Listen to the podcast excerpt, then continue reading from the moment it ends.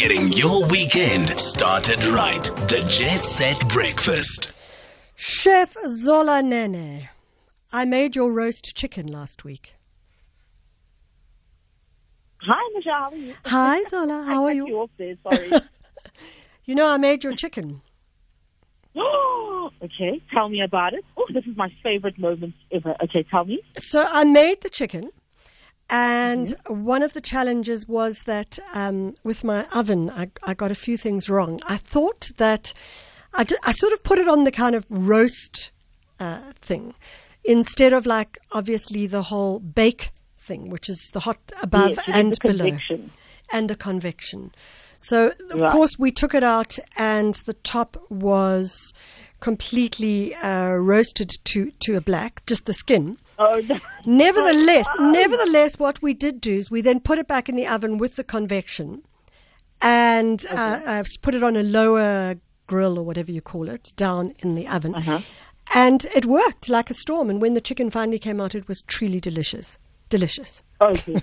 Okay, well, you saved. You at least you saved it. That's all that counts, and I'm glad it was delicious in the end. Um, yeah, but yeah, the, oven settings are confusing to a lot of people, so you're not alone. So it's me, alone. it's No me and. Minister Mboweni. we we we're going down deep when it comes to chicken.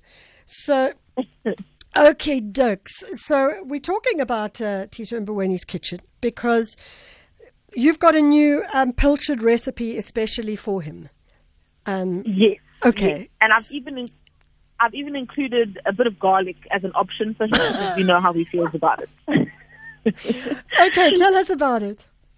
Yeah, so I'm I'm sharing my pilchard fish cakes recipe. Really simple and uh, yeah, just a delicious lunch. And the thing is, once you start talking about pilchards, you always crave them. So I'm pretty sure lots of people are going to be eating pilchards coming in the next uh, few days.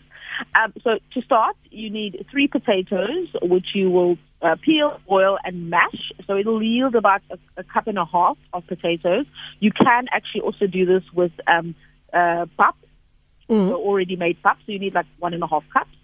Um, I like to, to chop up some spring onions and add it to it, but that's completely optional. I also like a bit of chopped fresh coriander, so maybe about two tablespoons of fresh chopped coriander, also um, optional.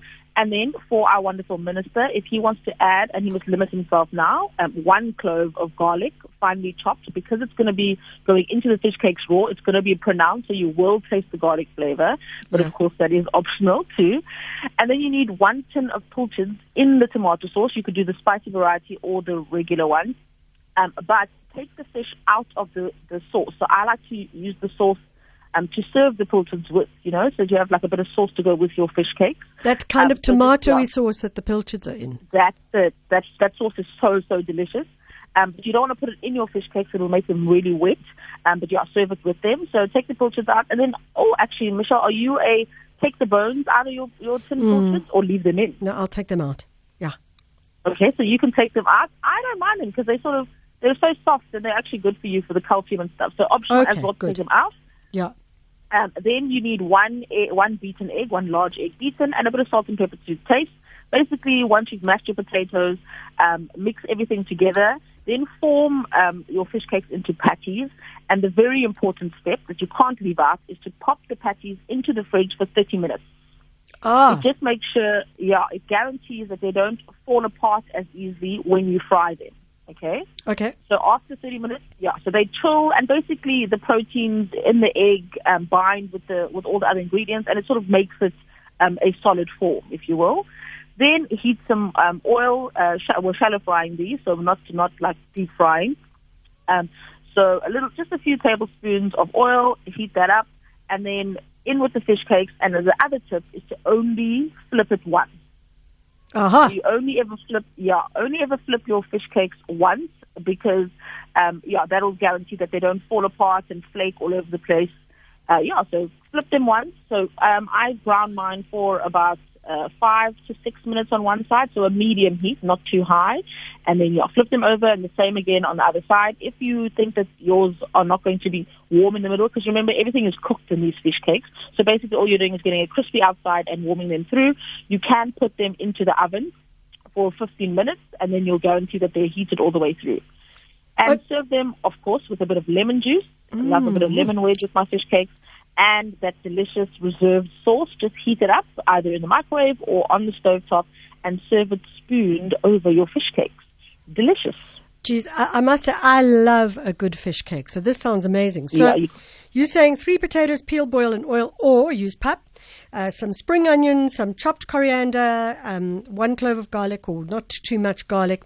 Uh, mash it up with the fish. You can keep the bones in because, as you say, good old calcium. Then leave it in the fridge for an hour. I mean, turn it into like a little fat uh, fish cake. Leave it in the fridge for an hour, and then uh, one turn either side once you've uh, once you've put it in the oven, and then basically with a little bit of lemon and anything else, and a little bit of the sauce from the the Pilchard's tin can. Absolutely. Don't forget the one egg. Hey, the egg goes into the Oh, fish cakes too. So a beaten gotta have egg into the fish cake. And you, you form them into more than one. Unless you want a really giant one, Michelle, you can form them into about six patties. So uh, you know, the fact is, I would have probably left out the egg, and the egg is the most important thing because it's the binding, isn't it? That's, That's like okay. So let's not forget the egg, Minister. We really can't forget the egg. okay, I love it. All right, I'm going to give that a test drive this week. Can't be that hard. In fact, far easier than a lot of the other things. I'm just tearing my page so that I can keep it. Um, so now, Zola, we've had a, a challenge for you. Oh, One of our interviewees earlier today has challenged you to make a meal with um, what's it called again? With the um, baobab, either baobab powder, baobab oil, baobab whatever. It's, it's essentially vitamin C. oh, lovely. It's probably got a, a, really um, like uh, tangy taste. Yeah. Actually, that would be delicious. So, yeah, so are you are you are you prepared to take up the challenge? So you, we, I will we've take got on the challenge. So Ndosh will send you a picture of the baobab powder, traditionally Okay. eaten by thousands of people throughout the continent, nutrient dense, Africa's superfruit. Pure baobab powder boosts health and vitality. We are challenging you to come up with a recipe. They call it effectuation in the entrepreneurial world, where instead of us oh. saying, you have to make this, we say to you, these are the ingredients, what are you going to come up with? Oh, I love it. I love a good challenge. You know, Okay. I love it. so, so we'll be talking baobab powder next week. I love it. Oh, I can't wait. Oh, lots of experimentation is going to happen in my kitchen this week. I love it. I love it too. Zola, as always, you make me laugh. I'm sure I make uh, our producer laugh as well. We're going to try the fish cakes this week and uh, come back to you with uh, the. The, the results. We do hope that Minister wait to Tito hear it. and Mboweni is also going to give it a shot as well. I'm sure he'll do very, oh, well. Oh, very I well. hope so. I hope so. Yeah, maybe he'll let us know because he tweets quite a lot. So there we go. Oh.